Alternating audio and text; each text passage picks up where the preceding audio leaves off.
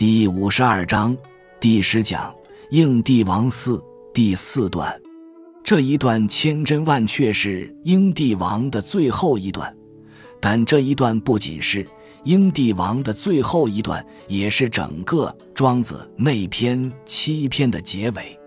如果说内篇七篇完全是庄子自己写的，那么这一段就是庄子对他的著作的结尾。但是外篇。和杂篇中也有庄子本人写的文章，只是不全罢了。那么这一段作为内篇七篇的结尾，有其特殊的重要性。这一段说的非常简单，庄子给大家讲了一个故事。这个故事听了，我自己心里都很迟疑，觉得应不应该这样讲，应不应该这样理解。庄子说的是在人类出现以前地球上的事情。从前，地球上有三个帝王，一个在南海，一个在北海，一个在中土。庄子所构想的这个世界图形，中间是一片陆地，北面是海，南面也是海。北海有一个帝王，南海有一个帝王，中土也有一个帝王。南海之地为书，这个书是什么意思呢？你们注意，这个字底下是一个犬字，就是我们说的“唰”的一声跑了。为什么有个犬字呢？因为狗跑得快，因此要从文字学的角度来解释，这个书就是“唰”的一声跑过去。北海之地为乎？你看到这两个字，你就晓得了。庄子是跟我们开玩笑的。这两个帝王的名字合起来，就是我们说的“疏忽”。他把“疏忽”这两个字拆成两半。我们说的“疏忽”，冬去春来，很快一下就过去了。“疏忽”实际上是一个连绵词，它们是同一个韵母，是叠韵连绵词。一般说来，连绵词是不能拆开讲的。庄子有意把它们拆开，表示他讲的这个故事是他编的。疏忽现在来解释就是高速度。北海这个帝王和南海这个帝王都是高速度。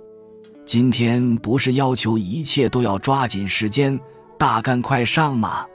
中央之地为混沌，北海的南面，南海的北面。有一大片土地就叫中土，中土的帝王叫混沌。混沌这个词和疏忽一样，都是叠韵连绵词。混沌就是糊涂、头脑不清。混沌帝王这个人整体是怎么一回事？别人简直说不出来。别的人眼睛是眼睛，耳朵是耳朵，肚子是肚子。混沌帝王就是什么都混在一起。好像一个圆球，每个部分都一样。骂人说混蛋，实际上就是说这个人混沌。混沌就是糊涂，都是叠韵连绵词，意思都是通的。人家南海北海的国王都是高速度，唯有中土的国王是个混混沌沌不开窍的。疏与忽时相与于混沌之地。叔与呼的两位帝王都是不安分守己的，喜欢到处跑，到处视察工作。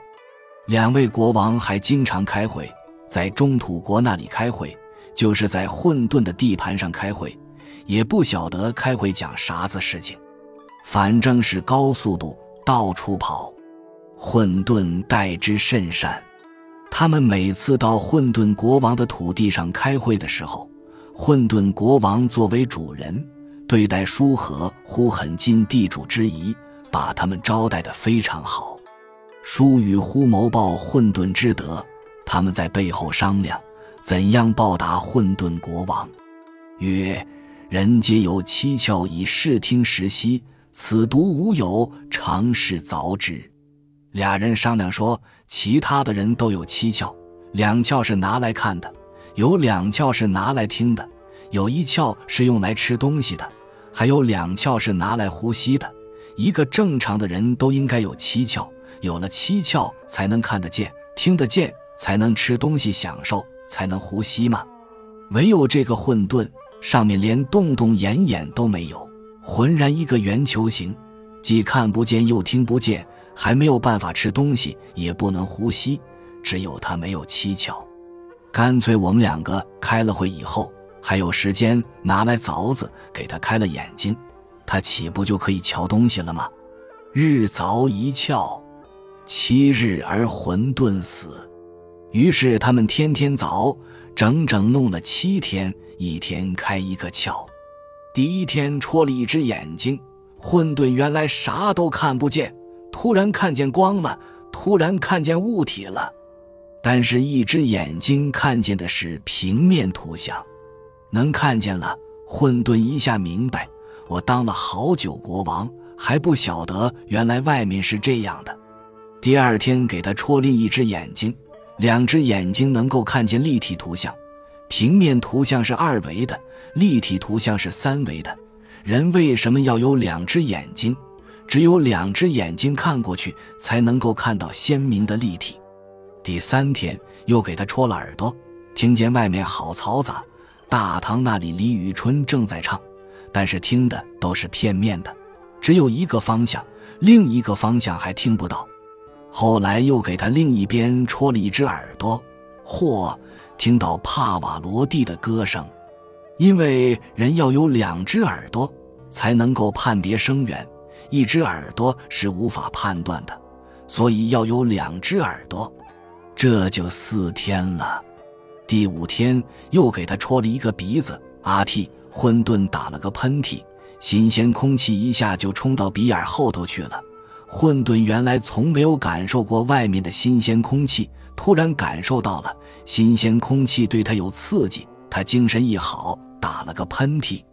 第六天又把另一边鼻孔打通了，他不但闻到了新鲜空气，还能闻见花的香、回锅肉的香味、洒香水的味道，他也闻到了。第七天又把嘴巴戳了。混沌晓得了，闹了半天，人还可以吃东西，啥东西都吃，鲍鱼呀、火锅呀，往里整。到第八天，混沌就死了。为什么我说这个预言使我感到恐惧？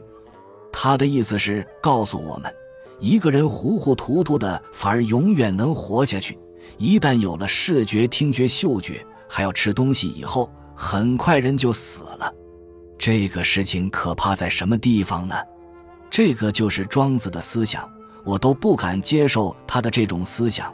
他的意思是说，人类只有在史前文明的那一个时代，在蛮荒的时代，是真正糊里糊涂活得好的。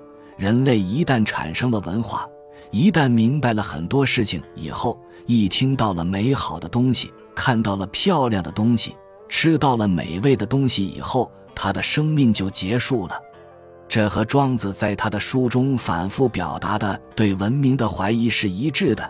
庄子书中不断的说，在远古时代有一个时代叫自得之时，那是一种美好到了顶点的时代。后来出了些什么伟人啊、圣人啊，就变成有德之时了。至少那时世界上还存在道德美好的东西。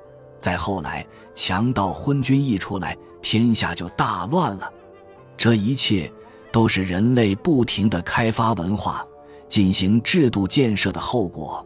人类要走上一条死路，这就是庄子真实的意思。